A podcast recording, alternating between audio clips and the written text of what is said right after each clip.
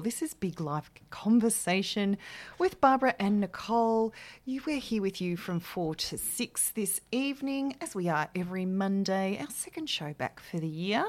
Uh, we have lots of wonderful things for you today, along with two guests, lots of tunes, lifestyle tips, a few nutrition tips as well, and of course, lots of great entertainment. Uh, how are you, Barbara? How was your weekend? It was quite fun, thank you, Nicole. How was yours? I think I caught up with you on the weekend, if my memory serves me We did. Speaking of entertainment, we are very lucky to uh, obtain some media tickets to a wonderful event. A great show. Judy, Australia 964. And we, of course, we interviewed the wonderful Nina Ferro last week on the show, who and she was playing the role of Judy Garland. And that uh, rather infamous concert of Judy's in Melbourne all those years ago, almost 60 years ago. Um, and yes, and of course, uh, Matt Hetherington playing Harry Miller.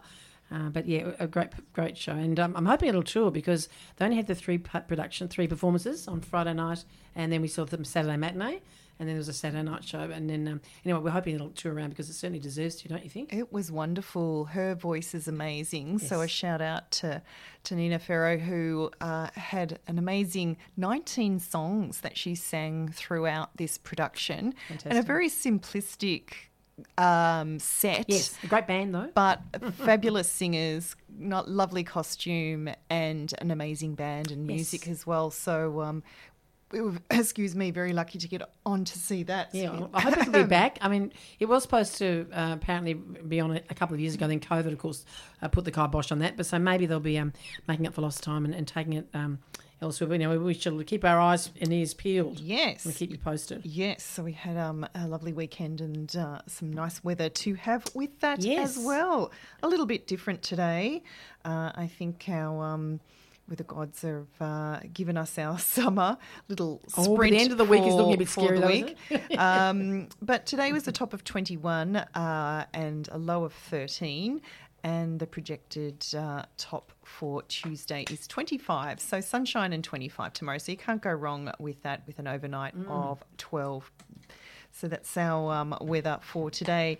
So um, let's tell people a little bit about our show today. Mm-hmm. So first guest up just after 4.30 is the wonderful Geraldine Turner, who is starring in the Agatha Christie's The Mousetrap coming up at um, Comedy the Theatre. Comedy Theatre. Yes. Um, so we'll be speaking with her at just after uh, 4.30 today. Yes. Um, looking forward to hearing all about that. Mm, I'm a big fan of Geraldine's over the years, and I, I managed to get hold of her autobiography, Turner's Turn, at the weekend. Ah. Uh, so I'll be talking to her a little bit about that as well. So um, yeah, she's one of those triple threats. Uh, Nicole, you know, they can sing and dance and act. I'm not sure there's going to be much singing or dancing in the Mousetrap, but uh, Lots yeah, of mystery and perhaps a murder. That's Well, right. There's always a one. murder. Yes. well, Spoiler alert. We can't. We've been sworn to secrecy, and we- we'll talk to her about that. But I saw the play in London. You haven't seen it, have you? I haven't seen the no, play. No. I saw it in London years ago, and saw it here when it when it came a few years ago. So anyway, she'll uh, she'll talk to us about that because it's a great cast and a wonderful director, Robyn Nevin, uh, involved with that as well. I know, and I'm I'm very curious about all of that. But yes, given it's Agatha Christie, I just assumed there'd be a murder. Yes, at least Or, or, or one. exactly Or more. Yeah, so something to um, you know to uh, check out indeed, and I think it's opening um, on Friday for just a, a limited season, and then he's touring around. So yes, and then you have got another I interesting do. guest too. I have the wonderful Christina Costigan, who is friend of the show, also part of uh, the Baggage Productions crew. And we've spoken to Bridget Burton, her um, uh, colleague, for over a number of years, Mm. and their Madwoman monologues. But. Christina is playing in the Arrant Knaves production of Macbeth. And um, I'm really looking forward to hearing about her part in that uh, and also the show itself. This is a slightly smaller production at the Meat Market in North Melbourne, um, but also the season is very similar time frame from the 17th to the 25th. This one, and I know that uh, Geraldine's show is the 17th to the 26th. So lots of things coming up for you to um, entertain you. Uh, but this looks like a really interesting production. I want to hear more about it and and um, I've the been company too. I I've haven't heard been- of this company. Yeah, I've been hearing um, lots of little snippets on the socials, and I know we have put up for both of our guests um, on both our uh, Facebook page, Big Life Conversation, where you Hmm. can get all of our information and also the podcasts of our previous shows. But um, we normally put links on there of the shows that, and the people that we interview as well. So if you ever miss something on the show and you want to track back, check out Big Life Convo on Facebook. And um, I also post on my Create Wellbeing group page as well. Um, so if you can check that out there. But um, we'll have more information on that when we have our guests. And Christina's coming up after five. So looking forward to that. Indeed. Can I mention some birthdays, please? Birthdays, Nicole? yes, please. Also, want to send a shout out to our, uh beloved colleague Jacinta. Hi there, Jacinta. Hi, Jacinta. Yes, hope it's going well where you are, and we're looking forward to seeing you again soon back on air. And it was great to spend some bit of time with her on Saturday at uh, the Judy Garland we had show. fun. well. We did. and food and Acland Street cakes. Oh yes, indeed. So and, uh, yes, I shouldn't say that out loud. I shouldn't say that out loud as a as a clinical nutritionist, but there you go. You can. Uh, Cakes you're were had. to lapse, uh, lapse a little, aren't you? special occasion. Um, so speaking of birthdays and special occasions, I'd like to send birthday cheers to my friend Dora, who's having a birthday on uh, this Saturday, actually the 18th, and uh, also. Um, the late great Sonny Bono has a birthday around this time. Yoko Ono, who's still very much with us. Yoko, well into her 80s now, I think. In fact, a big birthday coming up around this time. She, I think she's turning 90. Um, and good for her. Happy birthday, Juice Newton, um, and the late great Gene Pitney. Um, and we're going to play a little bit of Gene Pitney a bit later, um, because of course, I uh, also wanted to, and on a sadder note, I also want to mention um, that the late that uh, Burt Bacharach, the brilliant songwriter, composer, um, and singer, has left us. Uh, I think he was ninety four. Um, but I was a big fan of his, and in fact, brought in a CD which I've had for almost twenty years. we see very often on this in the studio, We don't do we? because it's got so many wonderful artists. So many for his good seventy songs. birthday, so it's almost twenty years old, and it's one of my favourites. I drag out, drag in, and drag out regularly. I love to listen to it. And it got some brilliant artists on, including Dionne Warwick and uh, the Drifters and Tom Jones, and of course Gene Pitney and uh, Brook Benton, and uh, the list got Dusty Springfield, and the, anyway, the list goes on and on. Um, anyway, uh, so and even Elvis Costello and Burt feature on this CD. Love it. Um, yeah, so we'll uh, we'll take a little bit of um, maybe a track or two from that as well at We're some point looking forward to that. That might come up shortly. I also have a couple of birthdays.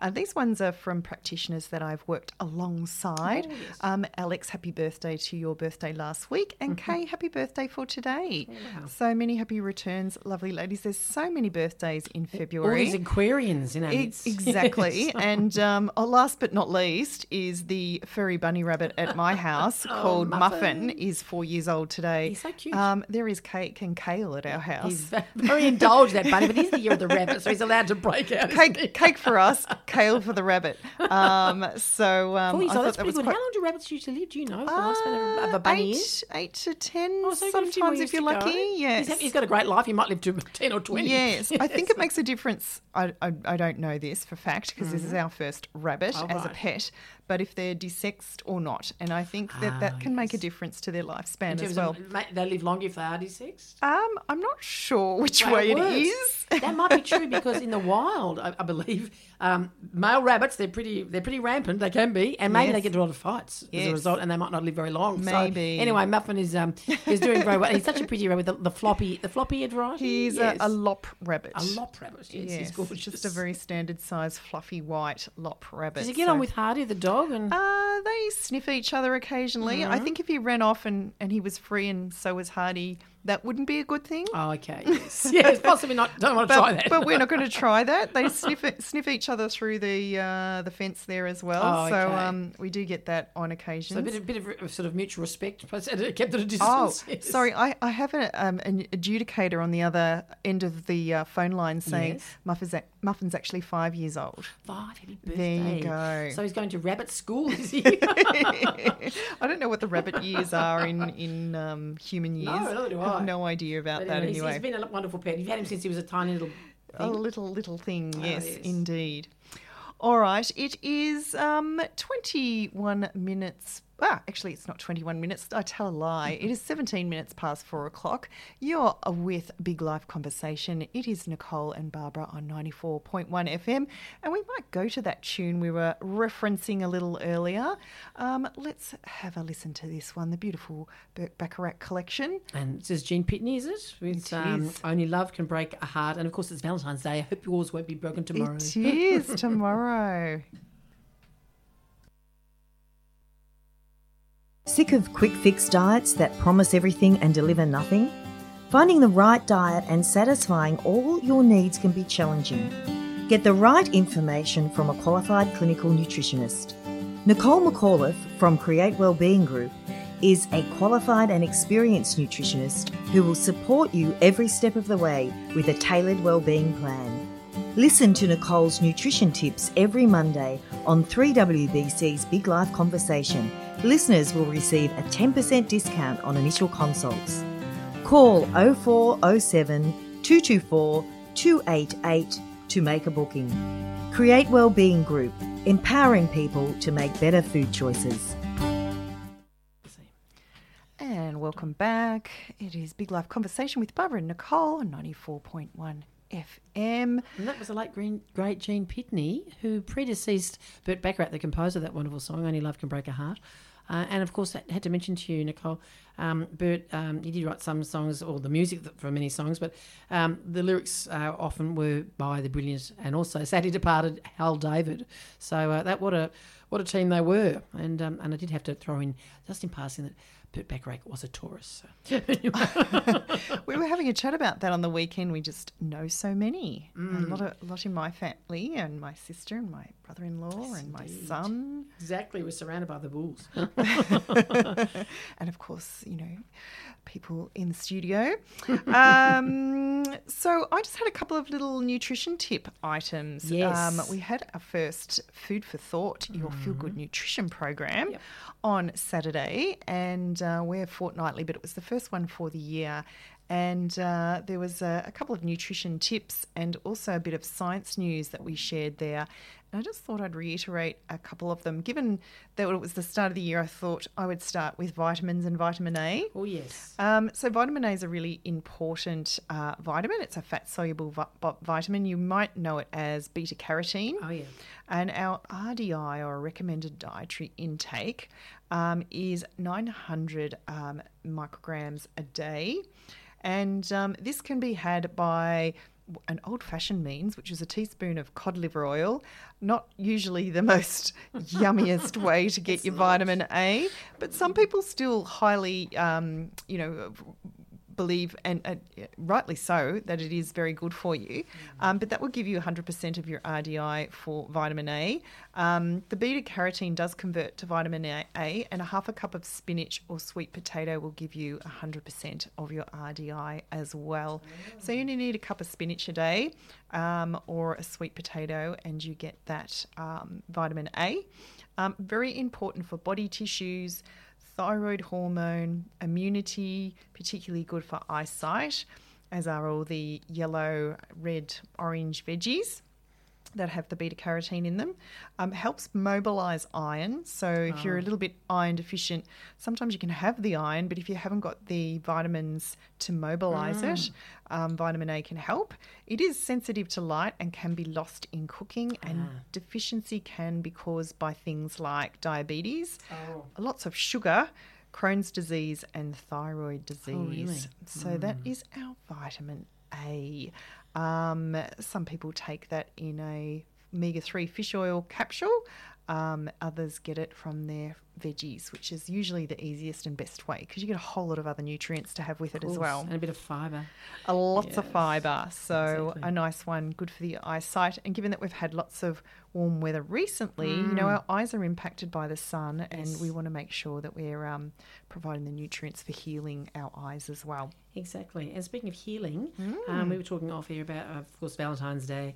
Um, um, was it to all the lovers and those who can remember, or those who are looking forward to it? Um, uh, but uh, there's an important appeal going on, I think, um, courtesy of Heart Kids. Did you want to mention something about that? Yeah. So every Valentine's Day, is Sweethearts Day, which Mm-hmm. is a promo for the charity Heart Kids, uh, which we are associated with, with our son who has a congenital heart defect. So um, one, I think it's one in five babies are born with a um, heart condition. And so this company, not company, this charity focuses on supporting uh, research, but also families day to day, um, coping and dealing with um, the. Um, the the tricky nature of heart conditions and also um, the surgeries associated with that. Uh, so get on to Heart Kids if you would like to .org.au and you can make a donation perhaps instead of buying chocolates this Valentine's Might be Day. better for your heart too. actually. Yeah, so if you want to be a bit philanthropic on your Valentine's Day and give someone uh, the benefits of perhaps receiving a heart or heart research that might help heart patients, especially those with um, congenital heart defects, that's a really nice one to go to. It is very important. Thank you, Nicole. Mm. Um, so very, shortly, we're coming up to um, 4.30 when we're going to have our first guest. It's 20, 26 minutes past four as we speak. We might have a, another tune and then um, we'll be speaking with the wonderful Geraldine Turner and uh, her upcoming Agatha Christie show, The Mousetrap, um, which I'm keen to see. So, Like a few of us. Looking forward to that one. Let's have a tune. And that is Saturday Sun by Vance Joy, a nice one. We played that on Saturday. There was a lot of sun on Saturday, so it was quite apt for us then. And uh, Big yeah, fan of young Vances. Yes, we don't mind a few tunes from Vance Joy. Uh, it is right on 4.30. You're on Big Life Conversation with Nicole and Barbara. And um, we're lucky enough to have our first guest on the line, Geraldine Turner. Welcome to the show. Thank you for having me. Geraldine, it's Barbara. It's a real thrill for me to be finally getting to chat to you. I've been a fan of yours for quite some time. Enjoyed your Well, work and uh, over the years, and um, of course, you- you're not just a triple threat, the uh, singing, dancing, and acting routine, but you're a writer too. I really uh, enjoyed your uh, your book over the weekend, Turner's Turn. Oh, did you read it over the weekend? I did. I wanted to do a bit of research, and um, even though, as I say, I've been lucky enough to uh, to uh, been in the audience with some of your productions over the years. We're keen Um, here. exactly, including Anything Goes. I think was one of them I saw, and I saw that um, No, No, Nanette with Cyd Charisse in it all Oh those years God, ago. You, must be as old as me.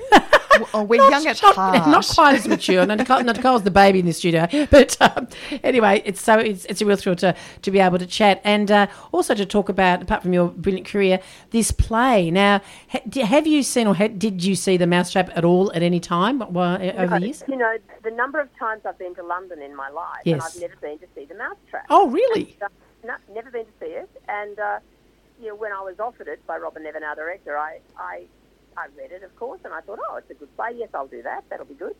And um, but it's a much better play than I at first thought because when we had our first table read, when we had our first read through, Yep. it just leapt off the page. Mm. And what's surprising and wonderful, of course, it's got all those Agatha Christie elements to it. Yes. A lot of people are snowed in at a guest house and somebody gets killed, and you know you've got to Yes, spoiler alert. yes. and they're all What's Agatha they're all Christie? sort of- they're all sort of disparate characters. Yes. But what's surprising is that it's very funny. It's a comedy as well. yes. So as well as being a mystery, you get a lot of belly laughs. So Sure. you know the audience is absolutely loving it. They're lapping it up, and uh, it, it's a terrific play. And It is. We have a great cast of actors. And uh, You do, and you're working with the wonderful Robyn Nevin as a director, but not for the first time.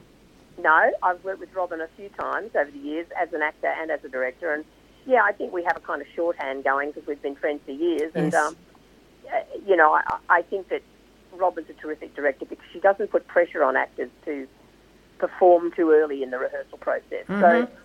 she gives you a chance to sort of discover things and a Oh, chance yes. to try things different ways and. You know that's all very important to actors. Some directors want to perform sort of in the second week, you know, Yes. but Robyn doesn't, and I think that's a great thing. It is, and also it helps that she's a great actress, actor herself, of course, doesn't it? So, She understands the process. She does. She understands what actors go through and all the kind of, you know, the the failings of an actor and worrying that you're not good enough all the time. The stress and that's the strain of it all. Yes, that's Yeah, right. the stress and strain of it all. That's right. Yeah. Exactly. So she understands that. Yeah. Indeed. Yeah. And so it's opening um, officially at the Wonderful Comedy Theatre. Now, you've played there a few times, haven't you, over the years? I've only played there once. I did Chicago there Oh, it's only 100 the years once. ago. Okay. in, yeah. 90, in 1981 or Mhm. 82, I'm not sure, but we did that show for two years. But uh, yeah, that's the only time I've ever performed at the comedy. So it's a beautiful theatre. It is. Got a lot, lot of atmosphere and uh, you know, sort of character It with that feels quite intimate, you know, Yes. because it only seats a thousand people. So it'll, our play will be very good there, you know. It's an Um, ideal setting for it. It's true. Yeah, it'll look good. Um, the audience will feel close to the action. Uh, yeah, it'll it'll be terrific in there, I think. It will, and this play has got a fascinating history because it's been running for more than seventy years, or uh, isn't that right? In in London, and It's then the of course, longest running play in history. is that so? It's quite um, And- amazing. Yes, And in her will, Agatha Christie has stipulated that they can never make a film of it till it closes in the West End. oh, is Well, it so? Oh, It's never going to close in the West End, so you have to come right. to play. Yes. There'll never be a film version. exactly. And don't tell anyone at the ending. No, no, that's what you did it. And you know, when I first read the play, I didn't guess who did it because it's like all those Agatha Christie stories. You know, you everyone arrives and we've all got secrets, and anybody could have done it. You know, exactly. So there's a lot of red herrings and things. So I think it's hard to guess, and I think you know a lot of my friends have been to see it and said that they had no idea who did it. You know, they Ah. No, it, still, it stands up after all these years, and she herself was a fascinating person. Have you seen that series on the ABC about her? yes, yes, he was a fascinating person, Mm. absolutely, yeah. Yeah. But but you know, a really really terrific writer. Yes. And someone who's a great. I mean, I'm, I used to love the Agatha, Agatha Christie books as a uh, as a kid. I was a bit younger, quite a bit younger, but um, she really knows how to paint, set a scene, and she's was a great observer of character, wasn't she? Absolutely right. Absolutely right. I mean, they're all sort of, I guess, upper class British people as they were in, in all of those plays. Yes. So you know, we're all doing you know impeccable British accents, mate. might I Ah, But, I was going to know, ask that. yeah, yeah, yeah, yeah. We're all doing. I think we're doing very well on the accent front. Um, and and you know, it's it, it, yeah, I think it's, it's a terrific group of actors. It's a great ensemble, and we love doing the play, and we love giving so much joy to audiences. You know, and I. And the other thing that surprises me, apart from the fact that it's a comedy, that it's so funny, Yes. and a mystery is that I thought that maybe everyone who came to see it would be over 50. But in fact, a lot of the audience, a lot of people who book tickets are young people. Oh, great. So, you know, there are a new lot audience, of a new following. of- Mm. young fans of Agatha Christie out there, I That's think. fantastic. I think there is. I think there's been a whole revival in murder mysteries and you know the Crime, one sort or crime another, yes. thrillers as well. But you know, Yeah, yeah. Agatha Christie has such a way of that winding. You know, you sort of think Yeah, you're going you down can a al- certain direction and then you don't. Exactly. On television every night you can see, you know, on Foxtel and all those programs, you can see some sort of Miss Marple show or Poirot or something, you know. Yes, I mean, there's always something on, so I guess young people do watch them. you Yeah, know. exactly. And you mentioned what a wonderful cast you, you are with, or you're Mm. part of, including Anna O'Byrne. I saw her in Love Never. Dies. And um, yes, it's the first time I've worked with Anna. Yeah, we get on very well. and she's she, she like you can hold a tune, can't she? I saw her in Love Never Dies. So, Can hold yes, it. yes. indeed. We all, we, actually, most of us are from musical theatre. Yes, Most Gerry of us are in the Connolly.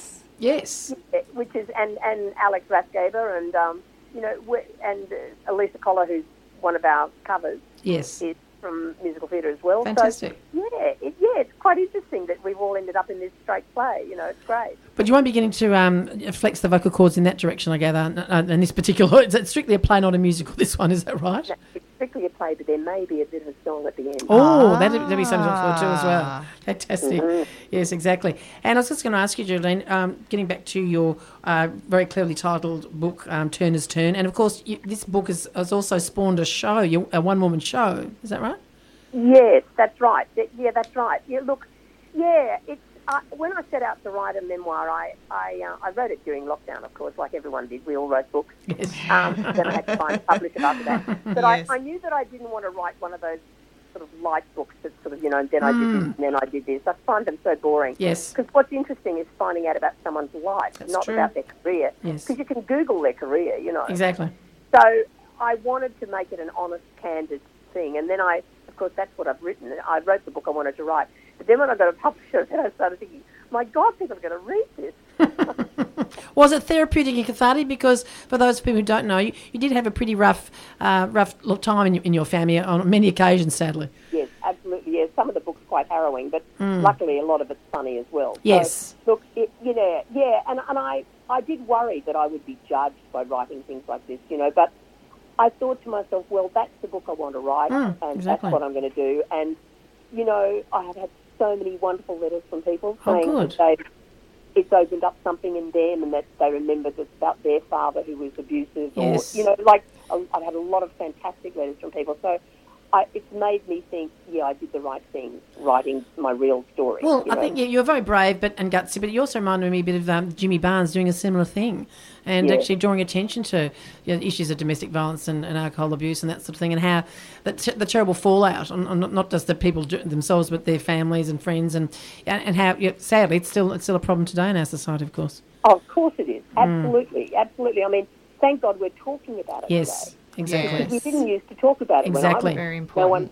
It was a big secret in our family. That's You know, right. so my mother's mental health a big secret. Yes, because nobody ever talked about exactly. it. It was a dark sort of shameful thing. uh, You're right. Shameful thing that you pushed under the carpet. Exactly, and there's much much more understanding of it now with therapy and um, the, the knowledge of post traumatic stress and all sorts of other things and genetic factors with in terms of mental health issues. Um, Yes. As you said, programs. Yes, exactly. And and so from that point of view, um, I think well, even though it's not, it's not an easy thing to, to deal with today, I think it's it's easier in some ways because uh, some of the stigma, it's not entirely ha- hasn't left, but um, a lot of the stigma has gone from from talking about it. Absolutely right, and I think it'll get better as the years go on. Yeah, and with, with books like yours and people like Jimmy Barnes, and, and it, as you say, the more you talk about it, uh, I think that the healthier it is for, for everybody concerned, really. Yeah, I Even- think that's yeah, even though it is very confronting. But um, Yes. I, I was going to ask you though, um, because my late father uh, hailed from Brisbane, and I, I know uh, some of your, your references are sort of oh, Lennon's Hotel. Um, I think my parents had their um, their honeymoon there actually. So my late they? parents, yes, Oh my God, it yes, was a great hotel. Then. yes, it was exactly. in Queen Street. Yes, exactly. So, um, so some of those things sort of rang a bell, and um, yes, my, my grandparents, um, my late grandparents were, were from there as well. So I have very happy memories of um, of I holidays up there. the Shingle Inn, the Shingle Inn. That, that Yes, I remember you mentioned that. Yes, I'm, I'm not quite sure about the Shingle Inn, but uh, I was only a kid at the time when I, when I was visiting up there. But uh, you know, it's, it's uh, it was always a thrill to go. But um, I was just talking to- also actually to um, one of my brothers uh, the other night about this, um, just in terms of uh, dysfunctional families, of the, way, the one that you came from, and a lot of us do in one way or another. There's no perfect family out there, um, obviously. But um, did you find that? The arts and particularly performing were they an escape for you? Was that was, that, was it sort of like therapy for you in, in some ways? Absolutely right. I mean, I think a lot of people in show business, not everybody, I Mm. mean, some come from perfectly happy middle class families, Yes. you know, and they, they become active. But a lot of people in show business, I think, it's sort of seeking a tribe, you know, Yes. that's, that's theirs, and it's a safe place. That Yes. you both feel safe when I'm on a stage, Mm. you know, with, with a lot of actors, and it, they're my family for that period of Sure. time. And yeah, I think it's seeking approval somehow. Yes, know, and love and acceptance. Yeah, you're Yeah, right. and approval from an audience and all of those things. Yeah, and I exactly. Think a lot of people go into show business because they've come from dysfunctional families. I I mean, true. they have to have a little bit of talent, probably. Yep, that yeah, helps. Yes, as you obviously had it. You had it in spades, um, and you, obviously in terms of um, you your work in um, in theatre and uh, on the small screen and on the large screen, and the fact, as I say, is that you're a quadruple threat because you can sing, dance, act, and write. So Ah. No, I'm a published author now. My God, I mean, Yes, wow. yeah, I'll have to exactly, write something else. I, don't have to- exactly. I love writing. I actually love the act of writing. Oh, you do? love Oh, great. I do. I absolutely love it. I, I it's, it's never sitting down and there's a blank page and I worry about what I'll write. I just it sort of all vomits out of me, and then I then the next day I get up and read what I've written and I think, well, that's crap. But I mean, it's- you know, and I cut all of it and start again. But at least I write things. You know, I Yes. I, and The I process I- is I not torturous. Anyone, anyone who wants to write, I, that's the advice I'd give them. Just sit down and let it all vomit out of you. Yes. But it's then Very the next- therapeutic. And, And it flows really day- well. It, yeah, exactly. Sorry, go on. You'll find something that you keep. Yes. and something that you've written the day before that's really good, and you think, gee, that's good. I'll keep that bit, but I'll throw out all the rest. And Sure. that's okay too, because you don't. The good thing about writing, it's not like performing. You know, no one has to see it. That's right. In fact, it's If quite a don't solitary like act, isn't it it? in the bin, you know. Yeah, yeah. It's a private thing as opposed to a public thing, at least when you're in the initial stages, isn't it? So That's right. Yeah, exactly. That's right. It's a nice And so you send it combination. yeah, yeah, it's great. Yeah. I was And thinking yeah, of. sorry, go I was just thinking of the combination. We know a couple of writer directors and that, that were actors then became writing writers and loved the writing, and others that have gone the other way. Mm. But just the combination of yes, one being solitary and one being right at the front of everybody, and just having the nice combination so that you can have that downtime, I guess, in between Yeah, balance. yeah, performing. yeah. And directing is a different thing again, Exactly. it? Because it's again, it's a bit like writing in that it's all about solving the problem. Yes, exactly. That's And I right. quite like that. You know, I do cryptic crosswords every day. I love them. You know, I love yes, so do I. puzzles. I love puzzles and solving things. And Yes. I think that's what makes me an okay writer, and I think I'm an okay director for that reason too. And I, and I think you know, I don't need to perform. I mean, I've performed for 52 years. for God's Yes, sake. yes. I mean, I love doing it, Mm. and I will continue to do it for the rest of my life until I don't draw another breath. But, but I don't have to do it anymore the way I used to when I was in my 20s and 30s. Yes, Yeah. exactly. And I, but I, as long as I'm creating something in Mm. some way, as long as I'm writing or directing or you know something to do with the art, yes, exactly. it doesn't have to be performing. But I do, I do still love performing, and I, I certainly love performing in the Mousetrap because it's, it's just a great thing to be a part of because it's a 70-year-old play for God's sake. Yeah, indeed. Yeah. Exactly. And yeah, what a classic. And I was going to say, uh, you're very fortunate too in um, your choice of husband because Brian Castles Onion is also um, in the arts, isn't he? He's, uh, he's got a Yes. high profile himself. yes. He's an opera conductor, yes. Yes. So, yes, he's about to start Opera on the Harbour here in Sydney. Oh, fantastic. So he'll be doing that. Uh, I think it's Madame Butterfly this year. So, yes, it is, yeah. I I believe. Yeah, Yes. so that'll be great. So I'll see it. I'll rush back and see it after I finished in Melbourne before we go to Perth. I'll, I'll it'll be on then. So I'll rush back and see it. You've So- got a, you've got a busy time ahead, and I was going to say, it, I would imagine in many ways having a partner who's in the arts, it can often be a very supportive thing because you understand the pressures, or can you sometimes maybe slightly different areas, but yet sometimes I've heard people who are you know who are rivals and their relationships don't last. But um, Oh, we're not rivals at all. no, it seems to be a I mean- complementary thing, doesn't it? Yeah, I think it's a complimentary thing. And sometimes if I do a concert, he plays for me. So it's Oh wow! Ah, that's nice. Business, you know. Yeah, Yeah. yeah, really nice.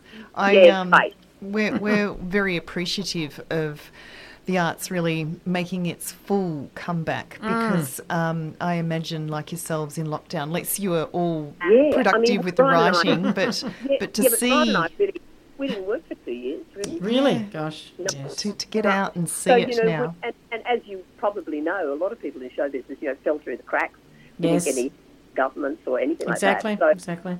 it, it, it was just very hard on people in the arts. Um, and you know, we had enough money to eat and feed the dogs, and you know, all that stuff. But but you know, it it, it was very hard. It And was. so it, I'm glad that I put myself to good use. You did indeed. books. And I was, I was going to say, um, I think also uh, maybe COVID made people appreciate the arts more. Do you think that's the case because we were so deprived in a lot of, in a lot of ways? I, I hope so. Although sometimes I think there are so many shows coming up that I don't know how people can afford to go to all of them. Yes, so that's the other thing. I know You know, it's because just it, it costs a lot to go to the theatre, you know. It does. And once Mm. you've got, you know, if you're a couple and once you've got a babysitter and paid them, and then you've got to pay for the car park and, Mm. the, and the dinner and uh, going to the show, it, it costs a fortune. Yes, it can. It, it can be a bit of an extravagance, but uh, some of these things are, are worth making the sacrifices for. Absolutely right. and, I think, Absolutely right. And I was going to There's say, like live theatre. Exactly, and I was going to say, even like, I mean, things have changed a little bit in, in terms of when, when you were starting out. I mean, maybe there's an awareness that you know the arts are important as an industry, and, and also in, as you know, in terms of people's mental and physical health, and um, you know people appreciate that. But um, in uh, in your day, I mean, it, it was I think in lots of ways it was tougher in terms of of uh, trying to trying to make a living and trying to break in. I mean, would you would you agree with that? Yeah, I would agree with that. It was very different uh, back in the. When did I start? Really, I suppose the late sixties, early. se- Well, I've been a, a member of Actors Equity since I think nineteen. Yes. And So- also, oh, sorry, go on. I was going to say, you've done your bit with, with activism on the union front too. I was going to say congratulations for that as well. Thank you. Yes, I was federal president for a number of years, Yes. which, is, which was great in the late eighties and early nineties. Mm. So, yes, that that was a great thing, and I was on a lot of committees before that. So, yeah, it was good. I like I like doing all of that, and I like helping people, and as I said before, solving problems. I like that. It's good. Yes. And so, yeah, I, I, I continue to be sort of bit of a bolshy person, you know. So I'm not. I'm not sort of getting old and older and, and calming down. particularly. Uh, please, please don't. Yes, no. I quite like that about myself. exactly. So do we. So do we. I was just going to ask you too, um, before we let you go, Geraldine, just in some in terms of your career highlights, because you you've worked with some of the best, or you are one of the best. But I'm thinking of people like Stephen Sondheim. Um, Oh, yeah. Sadly, Absolutely. Yeah, I, I knew Steve for, for a number of years. I, I, as it happens, was the first person in the world to do a solo Sondheim album, and then I did a second album Mm. years later Yes. at Sondheim. So I've done two albums. So yeah, I, I've been a colleague of his. You know, I wouldn't say we were friends, but you know, I used to see him when I went to New York and you know have lunch and stuff like that. yes. So yeah, I mean, I knew him quite well, and I've done a lot of Sondheim shows out here in Australia, premieres, most of them. And so, yeah, they, I suppose they were great highlights. Doing Sweeney Todd was a highlight of my career. Yes, of course. And, um, yeah, Excuse me. yeah. And a little I, night music was um, that was another I beautiful production. I And, did uh, a little night music twice. I did the first production in Australia when I was Petra the Maid. yes, that's who's right. Miller's son in Act Two. And then uh, that was the first time that people kind of sat up and said, "Who's this girl?" You know. and and then years later, I did a production at the Sydney Theatre Company. I was much older, and I played Desiree, the lead. So, and then I did Desiree again for an opera company in New Zealand. So, yeah. So now I'm the right age to play Madame Armfeldt. If someone's giving it, I'm fun. It's the show that keeps on giving. It is. yes, that's right. Generational. exactly. Yes, and uh, also I'm just noticing too. Um, David Williamson, um, I'm a big fan of his too. Uh, wrote a, a very generous forward and a, and a kind forward to your book as well. Oh, isn't he lovely? Yeah, good old David. Yes, good on him. Yeah, I, yes, I asked him to write it, and I thought, oh, he might say no. You know, that he he read the book and leapt at the chance, and I'm I'm very very grateful to him. That's very very nice of him. yeah, well, Very you- kind words. I was going to say, but obviously well deserved praise too because you were in Don's party. Was that right?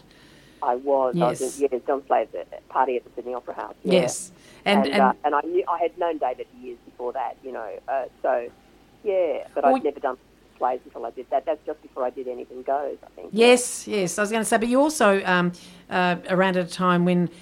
The arts were booming in terms of uh, theatre and uh, and Australian film too, weren't you? I mean, just in those sort of heady Absolutely. I was days. in that, that resurgence of the Australian film industry Mm. in the 1970s when I was a young girl, young starlet, I suppose. Mm-hmm. Uh, yes, I did a few films in those years, and I'm very grateful to have been a part of that because that was a great time where I think Gough Whitlam was in power then, and Yes, there was some sort of um, tax thing you could get if you invested That's in right, film yes. and all of that. Mm. I don't know what it was, I can't remember, but so you know the film industry really took off in the 70s, and yeah, I'm very proud to have been part of that. That's great.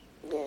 I was going to think also um, in your era. I mean, you're talking about. I mean, we all know about the, the, the Me Too movement, just in terms of feminism and, and, and that sort of thing, and, and the things that some young women had to put up with, and still not maybe not just young women uh, have to put up with in um, in the the uh, the arts and, and, all walks of life, I guess as well. Um, but uh, the fact that people are, again are aware of some of those issues now and they're being spoken about, uh, do you think that that's a, a healthy thing too for the industry? absolutely fantastic. It's wonderful. It's wonderful. I mean, I, I still can't believe. I think I heard on the news this morning it's going to be 1930. I mean, 2034 because we, until we have parity. You know. the Oh yes, yes. Yeah, gender pay gap. wages. Yes. How can that be? I know Yeah. exactly. Sixteen, about sixteen percent, I think. Yes, it's insane. Mm. Extraordinary. isn't it? It is. It is. But, it, I mean, at least we're talking about exactly, exactly. sexual connotations and uh, women being treated with respect. You know, and I, you know, thank God. I mean, again, it was something that was just, you know, in the 1960s and 1970s, it was just, you know, you, people got women got treated very badly, and and uh, not just in show business, in No, everywhere. You know, exactly. and and and spoken of badly and all of that, Mm. you know. And I think it's like when women get raped. You know, people say, "Oh, she was wearing a low cut dress." Well, you know, she's allowed to wear a low cut dress. Stay away from her. Yes, it's, you know, not taking responsibility for their behaviour. Some of these people, which is uh, yeah, pretty disturbing. Um, I'm, but I'm hoping that some of the younger generation, uh, you know, some of these young guys coming through, you know, they're uh, a bit more aware of some of these things in, in terms of sensitivity. And I know it is a bit of a minefield these days. The dating scene it can be for young people or for anyone, I guess. But uh, Absolutely. I, I think yes, I think young men are fantastic now. I think they're they're all coming through and they they they've listened and they get it. And they're much more respectful of women. I mean, there are the odd bloke who isn't, of Yes, course. But I mm. think that's always going to be. yeah, But exactly. um, but you know, I think yeah, and I think I love seeing young men with babies too, and yes, strollers walking down the street. And I think isn't that fantastic? you never would have seen that when I was a kid. No, it was a very much rare more of thing. that now, yeah. and maybe that was that was the sad for, for some of the men too, because they missed out on that, and some of them would have been, you know, would have been wonderful in that, you know, in that kind of domestic role. Um, That's right. That's right. But they weren't allowed to. Exactly, and maybe they that- weren't allowed to be considered as soft. Or. Exactly, um, and uh, and maybe that's where some of the problems also stem from too, because they were thought in that way, and so you know they engaged in self-destructive behaviour or whatever it was, just things to numb the pain, whatever it might be. Um, Yeah, that's right. So I mean, you know, so you know, here we are, the three of us. We've just cured everything in the world. exactly. we just waved that magic wand. it only took a few minutes. But I was going to say, just going to ask you also, just before we let you go, um, the, the play is running um, from starting on the 17th and then it runs through. Is it about a month that you've got at the comedy there before you head off? About. I think it's about six weeks. I think we close the about the 26th. twenty sixth of Yes. March. Okay, yep, so a bit of time there. And I Um, think it's selling very well, but we so get in and get your tickets. So Ticket you know, tech. we've Exactly. Right. everywhere, and we've done well everywhere, and we continue to do well. So it's great to be in a hit. It is, and it's and as I say, it's, a, it's a thrill, a thrill to see you back on stage as well, and in such in such good company. So uh, yeah, we look, I'm we look great. It's great to be back in Melbourne. I tell you, because I love Melbourne audiences. Oh, because you lived here for a while to. too, didn't you? You were here for a while. Oh yes, I've, I've lived in Melbourne over the years. Yeah, Yes. and I I'd go back to Melbourne tomorrow. I love it. It's just like, but my husband works across Australia, so we have to live. You know, we live just outside Sydney, but Yes. um, in the country. But um, you know, it's a commute to Sydney to work. But um, but it's a beautiful place to live. We live in the Southern Highlands. It's gorgeous. Yeah, But, beautiful. Um, it's a bit like living, I guess, in the Dandenongs or something like Yes. that. Yes, yes, all that, that mountain scenery and clean, Very clean nice. mountain air and all that sort of thing. But, Yeah, um, cool.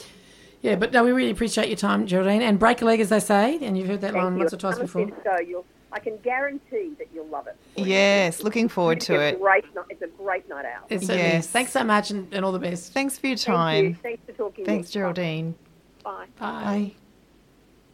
Attention all business owners. Are you ready to take the next step to growing your business, but not sure where to start? Professional help is only a phone call away. Jacinta McNina is an experienced and results focused business coach, ready to guide you now to achieve the success you dream of. With her proven four step process, you'll see the results of your goals in no time. Contact Jacinta now on 0419 513 858. Jacinta McNina, business coach, presenter, and sponsor of 3WBC Big Life Conversation.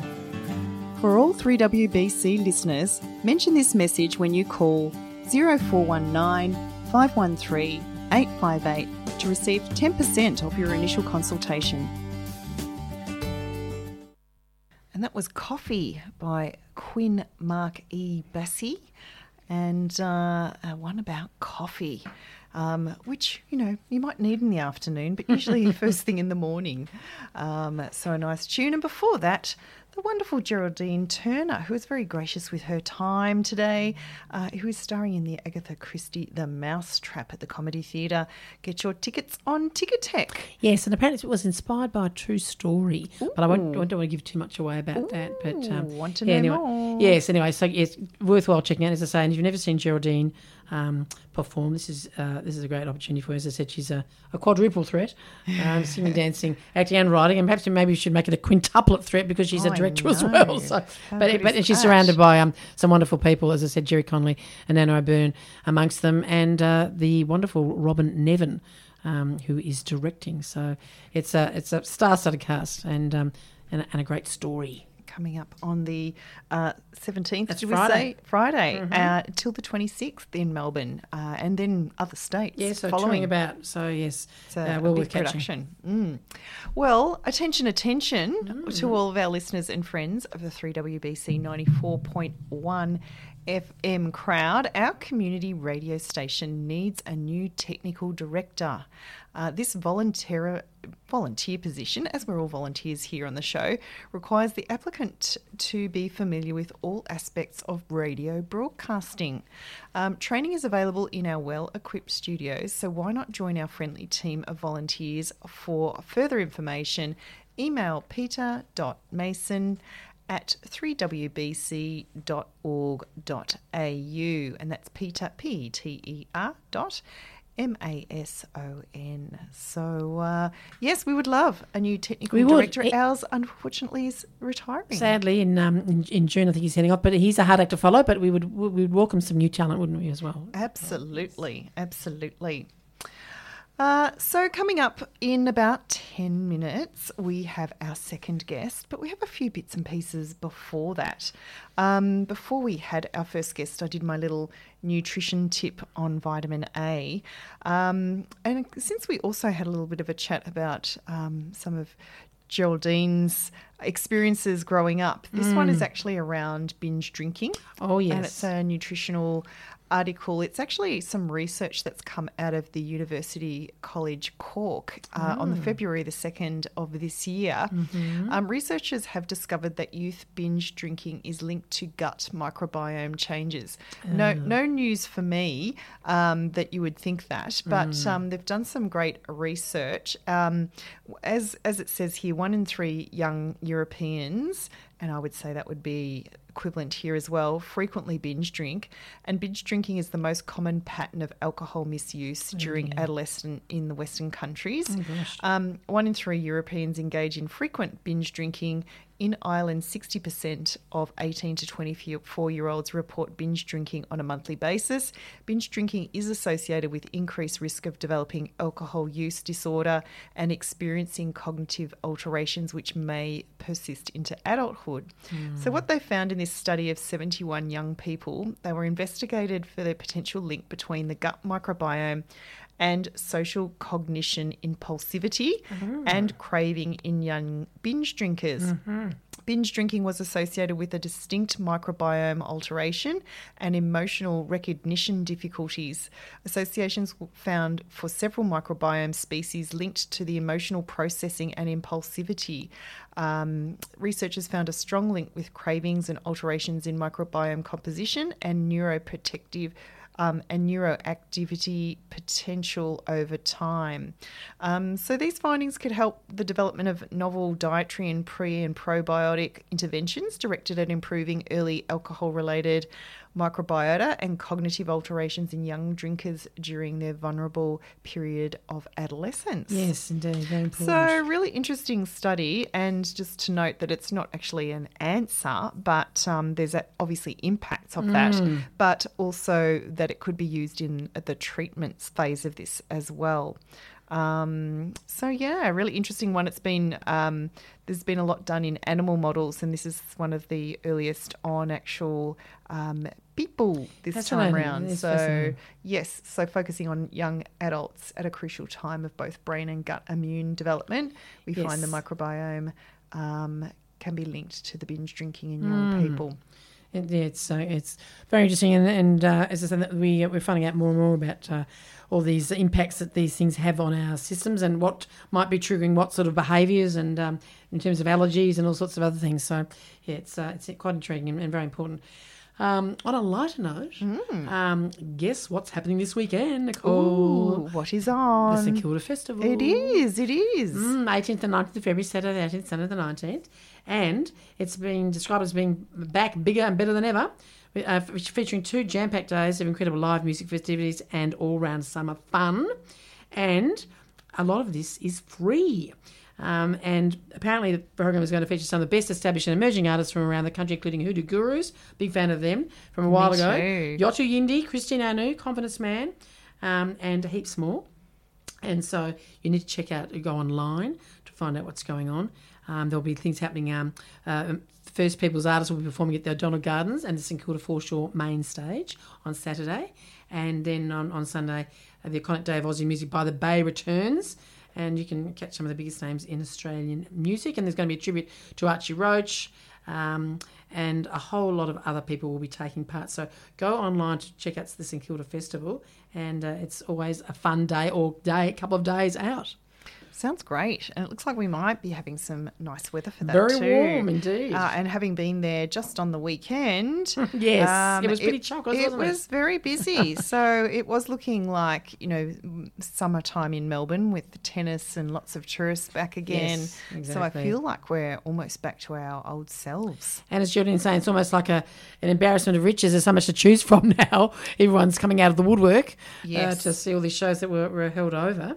So Um, lovely. That's right. And while we're speaking about some outdoor entertainment, if I can also mention, um, Boroondara Council is uh, hosting Opera in the Park down in um, the Canterbury Gardens.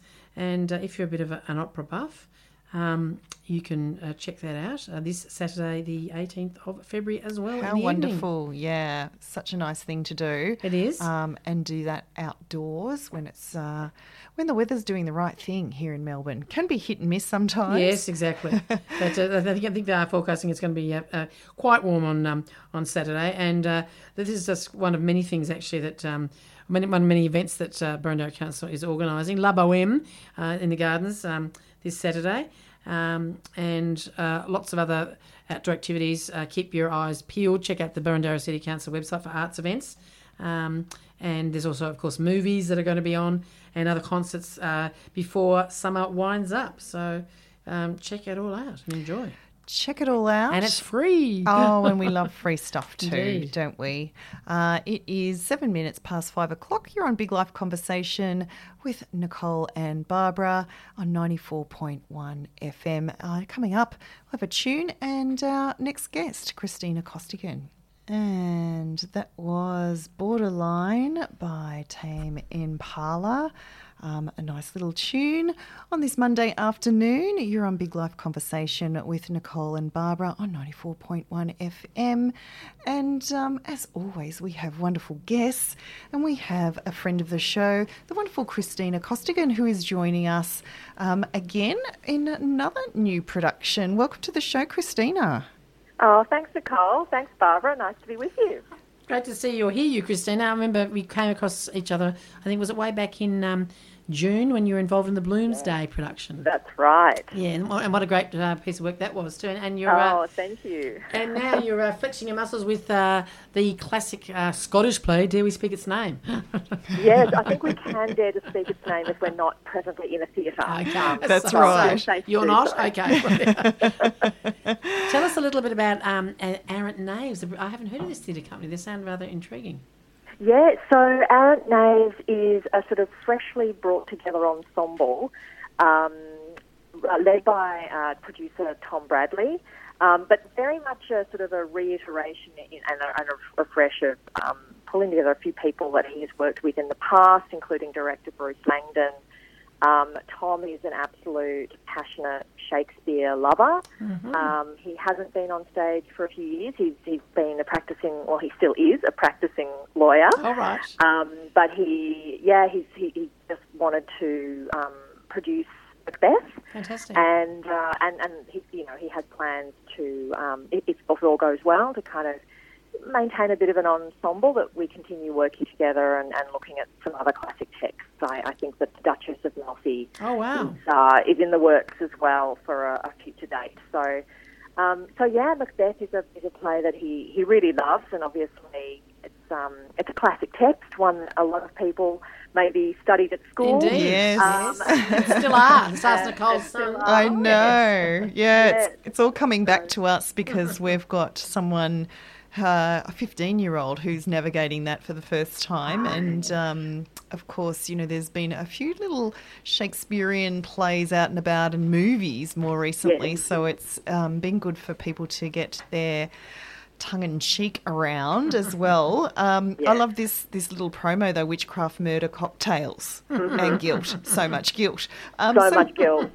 Tell us a bit about the the spin on this particular production of Macbeth. Yeah. So, um, director Bruce Langdon was really interested in exploring. Obviously, you know, the main themes of the of the play are, you know, um, that sort of ambition, grasp for power, the lengths to which people will go to to achieve that power, and then things spiral out of control, and there's the whole guilt, you know, ultimately brings them down. But there are, of course, these other forces in the background that are influencing things, which is, of course, the witches. So in this version, um, we're really um, leaning into that idea of even when you think you're in control, there are other forces that are really in control, and that is the witches in, in this version, and, and they've been reimagined as a sort of advertising execs, so masters of manipulating the image. The spin doctors. The spin doctors. So they are um, having a wild time, yes, mixing cocktails, um, and they kind of to, they seep through the entire play. Um, there are the familiar scenes with the witches, you know, double double boil and trouble, but they've also been deployed, um, kind of almost like the witches playing other characters. Um, Right. Other small characters. So they're just kind of woven throughout the entire fabric of the production so that you do get this feeling like they are always watching, they are always in control, they are always manipulating things. They're just hovering around, making eye contact, winking, really enjoying themselves very much. Sounds and as, great. as- sorry, are you playing uh, Lady Macbeth? Is that right? I I have the great honour of playing Lady Macbeth. Yes. How is Yeah, which that? is- That's a oh great my- role. It It is. is a great role. It is a bucket list role for a lot of actors. And um, Yes. when I was offered the role, I was, I mean, I, I didn't hesitate to accept it, but I was also a little bit scared. I could understand yes. that. yeah, it's daunting. There's a, it's, you know, it- it's a role that, that many amazing actors have played, and I've seen some of those performances on stage and on screen. Um, so, you know, it's a little daunting, but I, I have really enjoyed um, finding my own version of her, I suppose, my own interpretation of, of what is driving her. And um, yes. And that's fascinating because there's so many different opinions about that. And interpre- yeah, interpretations. Yeah. Did you see the film with um, Marianne Cotillard in it, the French actress? I have not seen that version. Um, as soon as I knew I was playing the role, I stopped. I didn't want to see Okay, out yes, any fair other enough. That to taint I the, will Yep. the view. Wanted your own gladly original version? them. Yeah, I'll gladly watch them another time, but I didn't want those other versions fair enough. influencing Fair my enough. brain at the moment. Yeah. Well, I better not tell you then uh, about the psychology behind, um, or the motivation given uh, to her in that particular interpretation. but um, Yeah. it- I think I know. I think they make a point of it's it's hinted at in the in the original text, but Mm. I think that they make it explicit that the Macbeths have had a child that died. yes, that basically, right? that's that's basically a, a lot of the Yeah. trauma, post traumatic stress, or whatever you want to call it, stems from that. That's that was one theory. Yes, playing out. Yeah. And look, I, I, um, I, I do have that in my mind. I, I decided for myself as well that that, that is, you know, when she talks about, you know, I have given suck, that, that she, that is yes, not uh, theoretical. That is that is a real thing, and that and that child is, is no longer around. So it, it's one of the drivers. But I think you know, basic terms, she is power hungry, Yes. and the way she accesses power is through her husband. Mm, Um, So and that's sort of you know, and, and that's how how it's always worked between them. I think they've got a very codependent relationship. yes, indeed. Um, but then he kind of goes off the rails. yep. Um, he gets a taste for blood, and he becomes an absolute homicidal maniac. Yes. And and she Yes. doesn't it doesn't uh, turn out all that happy at the end of it either, does she? no. But No, that- it's yes. it's great, and I've you know just had little glimpses of the um, photographs of yourself, Christina, and it's Yeah. I can I can see Lady Macbeth, uh, absolutely um, looking quite fierce there. So um, um, Thank I love that Yes. about her, and such a lovely you know well. L- Such a strong character. Listen, lovely might not be the right descriptor, um, No, but not- such a she's not a strong one that you can get into. Yes, she is fabulous, and she's got some fantastic scenes to play and some fantastic lines and you know, iconic soliloquies. So uh, it's certainly been um, really enjoyable getting my teeth into her and really kind of you know figuring out for myself how how she ticks. And um, and Tom, who's playing Macbeth, is just he's such a master at the language and he knows that character inside and out. I think he actually has played Macbeth before, maybe 20 years ago. So okay. Oh really? he's he knows the text inside and out, and he um, he's terrific to play against.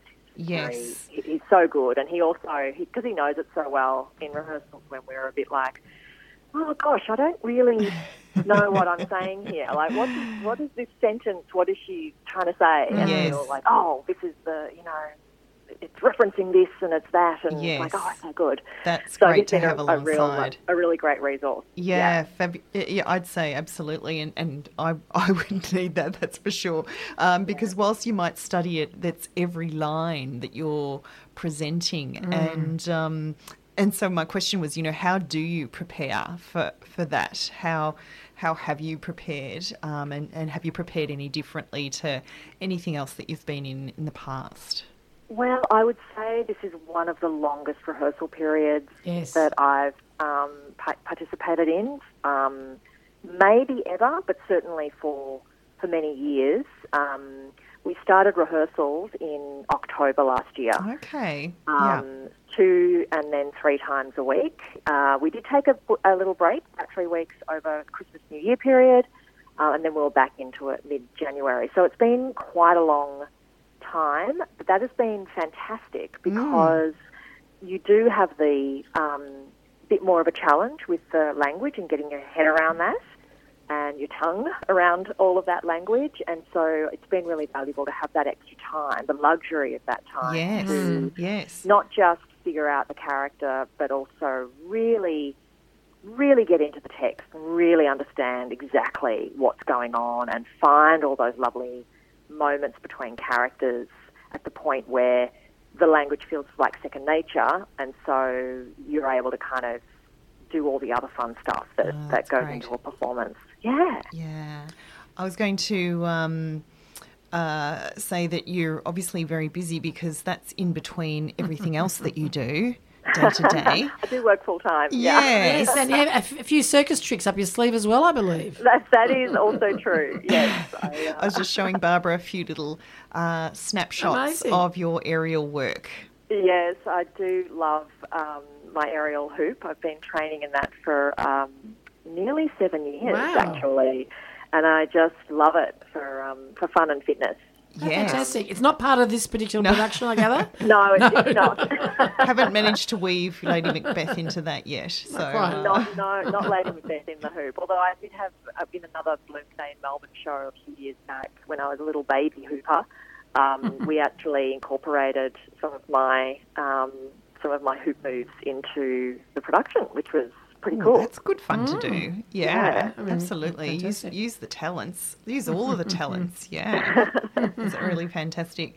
So there's a um, the season goes from the 17th of February to the 25th. right. Yes, we Um, open this Friday. Yes. Yes, so very exciting. yes. And this venue is an interesting one, isn't it? The, the Meat Market sort of craft centre in North Melbourne. That's right. So it's this amazing, I think, 200 year old bluestone building. I believe it's heritage listed. Um, and it used to be a meat market. And it's, um, it's been an arts venue for many years now. Yes. Um, and so it's really, I've seen a number of shows there over the years, and it's got great acoustics and an incredible vibe. Like to walk in there, it's this huge space, and you're walking on bluestone. Yes, and, I have you know, been there. the- It is. It's very atmospheric, isn't it? well, that's great for this kind of atmospheric, very- production, I imagine. Ideal.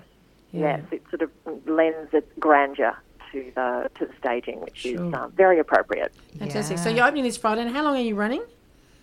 So we open this Friday, and we're doing Friday, Saturday, uh, Sunday at 5 p.m. Mm-hmm. And then we're running every night, Tuesday to Saturday next week. Oh wow! So it's pretty short Yeah. but intense by the sound of it. Short but intense. Next yes, week's you going might to need epic. yeah. some time off after that. Yes, I can Yeah. imagine. Yeah. But it'll be great. It's actually wonderful as a performer to to do that many shows in a row because you really get into such a nice rhythm with it, um, and it just you can really enjoy it. You know, so we can't wait. Like we've been rehearsing for so long. We had our last kind of rehearsal in a rehearsal venue um, yesterday, All right. and now we'll be bumping in to the theatre this week, and we'll be doing our tech and dress rehearsals in in the theatre. and so we can't exciting. wait. We can't wait to get on that stage and add the lights and add all our costumes Yes. and just that, those final little bits of um, magic stuff. And the costumes, any little snippets of information that you can give us on those? I get it's a modern day interpretation. Can I interrupt for a minute? Is that right? So Is that a um, modern day interpretation regarding costumes? Yeah, Yes. it's we're, it's sort of set. um, not a, not a specific decade, but it's got a kind of 80s, 90s feel. So. Um, Shoulder the pads? Witches, the witches, as they're sort of advertising, um, uh, people are looking very dynasty with Oh, yes, big earrings Love it. and Big shoulder hair. pads. Yes. Yeah, a few shoulder pads, I think, there as well. Oh, that's great. I love the 80s. Um, Yeah. very, very much looking forward to that and looking forward to seeing you there. Um, I am bringing my whole clan along um, Oh, to have a look. Thank you. So everyone else can actually get tickets on Eventbrite, and we have Yes. put that on our Facebook page, Big Life Conversation, and it's also on Create Wellbeing Group. And I know, Christina, you have some promos there as well. So if you Google Eventbrite and Macbeth, um, you'll get the tickets there. Um, That's right. So get And along to Arrant see Knaves it. is also on Facebook and Instagram. Great. So Arrant Knaves. So that's um, Knaves, yeah. at a double R A N T dot Knaves K N A V E S. Um, just get your tickets. So Yeah. excited for you. Um, Thank you. Very, very excited to see it, and um, good luck with it all. Or as Barb always says, break a leg. Break a leg. much. Yeah, I don't don't know if I like saying that. no, well, not literally, but no whistling in the theatre and uh, no talking about that particular. Well, don't mention that word or that name. Yes, yes. But don't, don't mention the name. Once mention you're the in war. theatre. Don't mention the war.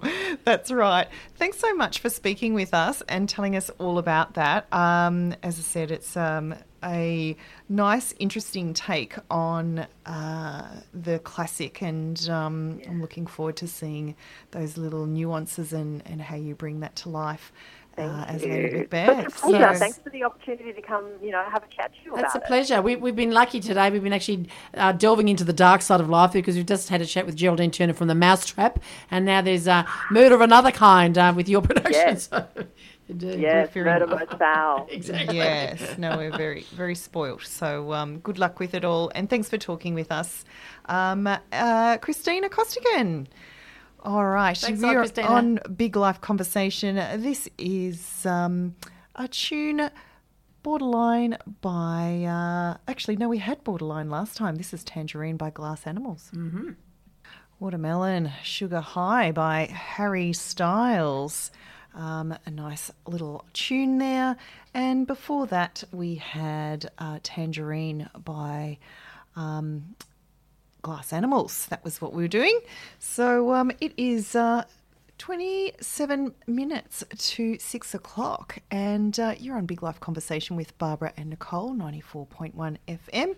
We've had two wonderful guests today, two lovely female actors, and uh, the most recent one was Christina Costigan in uh, the production by Arrant Knaves uh, of Macbeth. And she's playing Lady Macbeth. She is indeed, and a little spin on that, a modern sort of 80s salesy. The greed is good uh, kind of attitude. yes, spin on that one. So a bit of a sales execy kind of background there, and, and the can spin doctors and the whole media. that's right. So I like I like what they're doing there, and you can get tickets on eventbrite.com.au uh, if you search for Macbeth tickets. So um, get along to see that one from the 17th to 25th of February. and Geraldine Turner, who is playing, um, we're very lucky to speak with her, who is playing apparently uh, Mrs. Boyle, who has um, been described as um, a rather unpleasant retired magistrate. So um, anyway, so and she'll um, she'll she'll do a fine job, and, and tickets available um, online for that at the Comedy Theatre. Also opening on the seventeenth and running till the twenty sixth of February before it tours around. So much choice now. Exactly, we're sport for it, aren't we? Lots and lots of things to go and see at the moment. So, Barb, what are some of those other things that we can go and see at the moment? Yes, well, we mentioned the St Kilda Festival coming up. Yes. Um, also, for movie buffs, um, the annual Melbourne Women in Film Festival, MWFF, is returning for its seventh year from the 23rd to the 27th of February. Um, and it's taking place at ACMI, the Australian Centre for the Moving Image. And they're the, the official presenting partner of the festival. And um, through the, the theme connections, MWFF will explore creative collaborations with local and international filmmakers. So that sounds like one that's uh, well worth checking out as well for all new film buffs. Oh, And it is almost this February has been chockers, hasn't it? It has been. It's, and I think everyone's just, you know, launched straight into 2023 with all of those amazing productions. Exactly. And we're very grateful for that. we are. And of course, the Oscars are coming up too again, Nicole. Yes, Yes. I know. Oscar Mm. parties. In fact, Miss Christina Costigan is very good at Oscar parties. Oh, yeah, she makes of it, Uh, she? she is right into it, and we have had many a, a frocking occasion where we have dressed up um, in our finest to watch that, and also do a little bit of side betting um, on who will win. So um, I look forward to hearing a little bit more about that. So. Uh, um, I don't know what the who the nominees are at this stage. Any inklings of the movies that are getting the top I think uh, Kate billings at the Blanchett for? Tar, the sort of the uh, conductor, the female, the woman conductor. Yes. Um, yes, I think that they've, they've been pushing that. I think also the Fabelmans might be up for something, the Steven Spielberg Yes. biopic, which I did see and which I did enjoy. Yes. Um, and uh, that uh, story of his, uh, his early childhood, really. Um, and then uh, also, on, an- on another note, there's something I saw just recently uh, True Spirit, um, streaming on Netflix. Have you heard about this film? no. This is um, featuring um, young star Tegan Croft, um, and she's playing the role of Jessica Watson.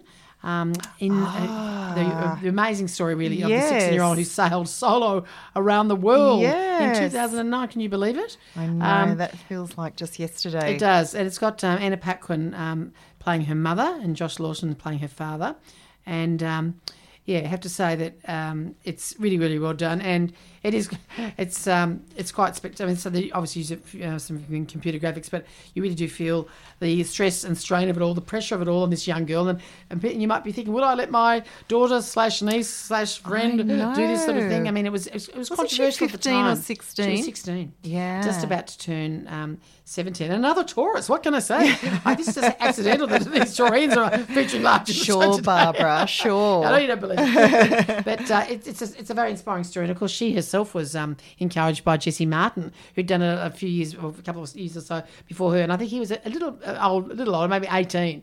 But uh, they were both just babies. He didn't have the advantage, though, that she did, I think, of some of the very fancy electronic communication systems, which were amazing. But as I did was saying to my partner Joe, um, you know, well, it's not much help having all that communication gear. If uh, you've fallen overboard, you're drowning, and you knocked your head, and uh, you're unconscious. That's right. All the you things that not, could go wrong. There is, there is a, a billion, and you know our sea is so unpredictable. Exactly. And starting here, I guess you get the the pretty nasty stuff done quite quickly if you're jetting off from Melbourne. I don't know where where which way and which direction, but I'm I'm really curious to see that one because um I think it is an amazing story and it's a true story, and I'd like to get stuck into It's those stories. Look, Yeah. it's very inspiring. I mean, you might you might be thinking, oh, I'll go, I'll try that myself. But even just getting into sailing, or or perhaps uh, getting out of your comfort zone, stretching yourself a bit. Uh, obviously, you know, taking risk factors into account. But um, yeah, she's um, yeah. I was going to say, I said also to said to my partner, how do you top that? And if you peak so early, what do you do now? What do you do afterwards? Everything else is a bit of a come down, isn't it? I don't know. There are Yeah. athletes that do that. I know Mm. that um, some of them do fall into a, a little bit of a depressive state because yes, you What's have left? What can you do you now? have hit that, and it's like, well, what's next? Yes, um, and and then having those sort of other goals in the way, um, other goals to sort of set yourself. Mm. That's right. well. And then if they're clever and if they're lucky and they've got a lot of support, um, yeah, they can find other avenues. And of course, some, as you know, some athletes go into commentating and, and all this sort of stuff. Yes. Um, but yeah, it, it can be a tough gig. And I didn't know she was also dyslexic, or she's dyslexic. Wow. dyslexic. So I'm having trouble pronouncing it. But um, Um, yeah, so no, that, it, it's a fascinating story. And I think Yeah. one, one for the family, really. Yes, well, I like to see all of the Oscar nominations before the actual Oscar party. Well, yes. So that you can have a good informed, you know, choice in your uh, little social betting. So Mm. I don't think this I've is got up a for any. Oscars because it's a Netflix thing. So I've got a yeah. Mm. few to get watching um, before that. Yeah, yes. so have I. There are a few that I, I need to get hold of as well. But anyway, she'll, we shall keep you posted with all that. Yeah, looking forward to that. Um, it is 20 minutes to six o'clock. You're on Big Life Conversation with Barbara and Nicole. We might have a, another song and talk a couple of things about kids' lunchboxes, Mm. perhaps after the break. Very timely. It is. And that little promo, not quite happening right now, but that was uh, in um, uh, I guess tribute to Valentine's Day, which Yes, is and Burt tomorrow, Bacharach. and Burke and Bacharach. Dionne Warwick. Of course, a few versions of um, been done of that song, "What do you Get When You Fall in Love," and we yeah we do have a couple of up, um, upbeat songs about love, um, not just the, we the do, but some of them ones. are quite sad. I just thought, I did a little look up and I was like, "Love will tear us apart." exactly. I'm like, "Oh no, that's not quite apt for uh, Valentine's Day coming up." Is more there? Exactly. Don't go breaking my heart and all that. But um, yeah, as I said, the um, the the master or Burt Bacharach was, um, um, as I say, brilliant with some of these songs that um, have you might, you might not even realise he had written, it, but you would have heard them um, over the years. Um, and of course, I'm thinking of uh, shows like Mad Men, where I think a lot of those songs would have been played as well. That fantastic TV series um, set in the the 60s and the advertising world. Um, And as we mentioned, also Burt himself. Uh, I don't know whether maybe they will make a story about his life, but uh, he had a pretty tumultuous love life himself. So, years, at least uh, married four times, I think. Um, yeah, so, um, So- he, he knew what he was talking about. I think in some of those uh, some of those sad, sad songs. Uh, Yes, yes, Hmm. lots of love songs there as well. And before that, we had "Cake by the Ocean" um, by DNCE, and uh, it is uh, twelve minutes to six o'clock. You're on Big Life Conversation with Nicole and Barbara. Um, and we have a couple of little tips for people that uh, have gone back to school and uh, looking at their lunch boxes, some ideas for the parents who I know quite a few of that are saying if I see another post on social media about these amazing lunch boxes that they set up for their kids, and my kid doesn't eat that, and my kid doesn't eat that. that's all too um, hard. it was all too hard. And so I just thought I'd give a few little tips here um, and share with you some of the things that have helped along the journey of schooling and school lunches for me. And I have to do a shout out to my husband, who is very good at now doing those lunch boxes, but I have to sort of step back every now and then as a nutritionist and not make too many judgments uh, because we're trying to have nude food, which is, you know, there's so many yes. complications. There's nude food, you can't have anything that's wrapped in plastic. What about rude and well, you know, there's probably rude food around as well. I think that would actually make kids eat rather than yes, actually, not used to be a restaurant called Rude. Yeah. And there's also this um, new brain food snack that they're supposed to have mid morning as well. So you have to take a brain food snack, you have to have nude food, and you have to provide something nutritious that they will eat. And the other thing is that I hear a lot in schools, both primary and secondary, particularly talking about my secondary student, is that it's embarrassing to get your lunchbox out at school. So no one does. No one brings the lunchbox out and sits down. They take it out of their bag and sort of eat on the run. scoff, And no one sees anyone eating, which is another really strange It thing. very unusual. Um, I don't hope that that is a thing that's going to be taking off, maybe just Mm. a phase. Um, but my uh, tips are make it colourful. Um, include pack a variety of colourful fruits and veggies, making it very appealing because we do eat with our eyes. Include protein, obviously um, keeps people full for and satisfied for longer. So sources such as eggs. So boiled eggs, great if you can take that to school. Chicken, nuts where you've got no nut minimised schools, but not peanuts. Yes. Um, cheese and yogurt are all really good sources of protein. You want to make it fun. Mm. Um, I used to have a cookie cutter that was in a train shape to make the sandwiches into train shapes. I know people who've done goggly eyes on things Oh, really? um, and put them on the carrots or, you know, stuck on things to make shapes, um, which is quite funny. Um, the other thing I've also done is put little notes in. So when Oh, they open up the lunchbox, it's, you know, you, you put a little note in and, and put a smile on their dial. Keeping it simple, so avoiding those complex and messy meals. So um, I know mum, my, my mum was excellent at this. She would often half slice a orange, so it just Mm-hmm. had the um, serrations of the slices in there, so that I could easily put my finger in and peel an orange. I mean, most clever. people should be able to peel an That's orange. clever, but I always find it very messy. I mean, it puts me Yeah, so sort of apples that way. yeah. So I a lot of um, people say that that's a messy food, um, but if you can make it easy, and it, she also put a little paper towel in there and in a plastic bag for the mum. for the for the peel as well. Um, you don't have to do that, of course, but staying clear, like a mandarin is obviously a lot easier, and Yes, apples a lot easier. Um, berries are very easy as well. Um, using whole grain options, so whole grain breads, but also crackers, wraps, pasta, um, rice, you know, putting things in Mm. thermoses is really easy as well for something different. We actually do little dumplings in thermoses um, so that can take their little bit of soy sauce and put it on the dumplings and they're warm still by lunch. Um, avoiding the processed foods, that goes without saying. You can get enough of those in the school canteen. Adding the healthy fats in, so healthy fats such as avocado, nut butters, um, seeds. If you can not take nuts to school, Oh, yes. um, can help you stay focused. They're actually the brain foods. I think they're thinking, um, you know, fruit and vegetables when they say brain food, but the, the best brain foods are things like those with omega 3 in it.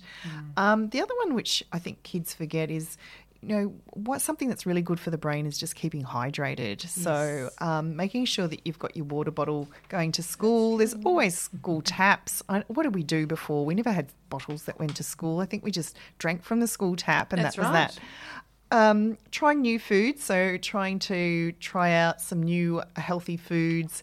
Um, what I really like to do is get a bit creative, and you can have all of those food groups out on the bench. So here's here's your dairy option, here's your grain option, here's your fruit option, your veg option, uh, and your protein.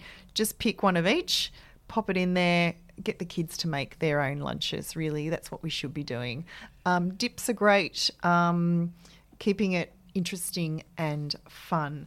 And um, one of the recipes that I actually mentioned on my Food for Thought show on Saturday, um, which I may have mentioned here last week, was just having something like a. Um, uh, a, a vegetarian chili con carne. I think we were talking about that, um, where you can have a big batch up cook on a Sunday, and chili con carne. Once you've got the the mix, I guess Yes. the spicy bean mix, or you could have a um, mince meat version of that. It can go on baked potatoes. It can go in a taco for dinner. yes, very versatile. Um, it can go into a wrap for lunches for kids' lunches, and you could also put an egg on top for breakfast. So if you freeze a big batch of that, it can go many ways yes, and Very places. versatile. Um, so that's kind of a nice versatile recipe that I like. But some tips, hopefully, for you out there. Um, there is so many things, uh, as again I said on social media, about just making things really presentable. If you've got a lunchbox with the sections in it, um, that's a really easy one to put. You know, your different coloured berries in one, um, little circles of crackers in another, a dollop of hummus in the other.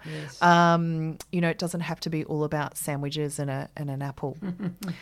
So they're my tips on uh, on eating for your lunches and creating those lunches as well.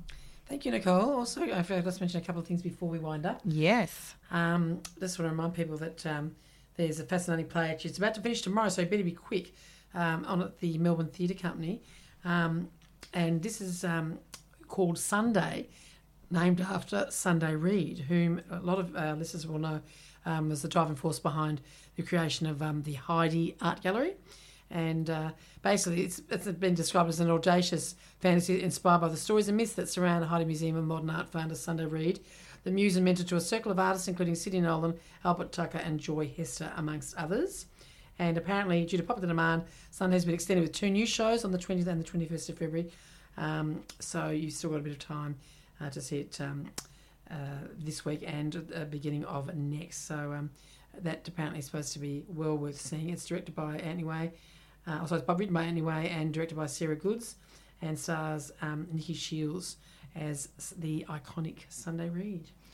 I like it. So many things to see and do. Really looking forward to getting to see a movie at our local Palace Cinema Yes. sometime soon as well. Indeed. Um, have not been to the movies for a very long time. So And we're talking about favourite um, rom coms too, or romantic movies. Yes, we- that you might want to see for Valentine's Day. Yes, um, you might be able to stream some of them or um, uh, dig them out somewhere. And I've done lots of movies outdoors too. But um, we were talking off here about When Harry Met Sally. That's one of our favourites. Ah, Yes. absolutely. Yes, Um, Billy Crystal, a big fan, and Meg Ryan. It was that uh, never never dates that film. I, I've watched it time and time again.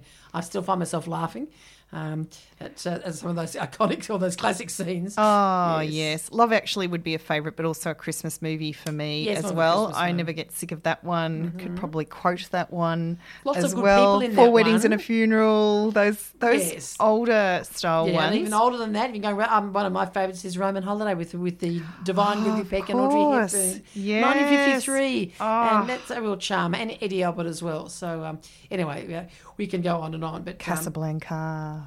Yes, indeed. uh, but uh, anyway, whatever you're doing on Valentine's Day, uh, we hope that uh, you enjoy it. And if you're really anti the whole thing, well, we still hope you have a good time. anyway, well, that's what it. we're saying, yes. And if you feel like not doing the uh, the gift route, you yes. could actually uh, donate to Heart Kids, a beautiful charity that I am affiliated with yes, because indeed. it's Sweethearts Day, and it's actually a big charity event there. So you can look at exactly. heartkids.org.au and make a donation, which is a very nice thing to do on um, Valentine's Day. And we'll be back next week, maybe with a couple of mystery guests, I think. Is that right? We do have a couple of mystery guests next week. Um, we will um, keep you posted on that and uh, head off soon. Oh, before um, we go, can I quickly mention one thing You can. Uh, we haven't mentioned anything about um, the, the, fine arts, but we, um, our friends down at uh, the Alexandra um, Sasse Gallery uh, in Kew, they've got a, a, new exhibition up around until the 4th of March. Um, and uh, these are some beautiful pages, just looking online um, some wonderful landscapes uh, by Mark Dober, and uh, apparently. Um, he, this, the blurb says that his sense of place, colour, and composition energises paintings in oil on canvas and watercolour on paper. So he's working exclusively plein air, as in outside, and there's a physicality embodied in these responses to landscapes. And um, his work is held in the collections of the National Gallery of Australia, Australia Council of Trade Unions, National Bank, and many others. And he holds a PhD in painting from Monash University. Um, and apparently, you can find even more by looking on the website and watching uh, an ABC News report um, about plein air painter um, who is capturing uh, flooding Murray River in grand scale artwork. So um, check out um, the Alexandra Sasse Gallery. That's, nice um, one to get along to. Um, so have a wonderful Valentine's Day tomorrow. We will have our mystery guests and um, a, a, big thank you, obviously, to Tiny Tim who was preceding us today. And we've got your planets need you lined up next. We'll have this little promo, then we'll have the news, and it'll be over to your planet needs you. Have a great week, everyone. Bye Ciao. for now.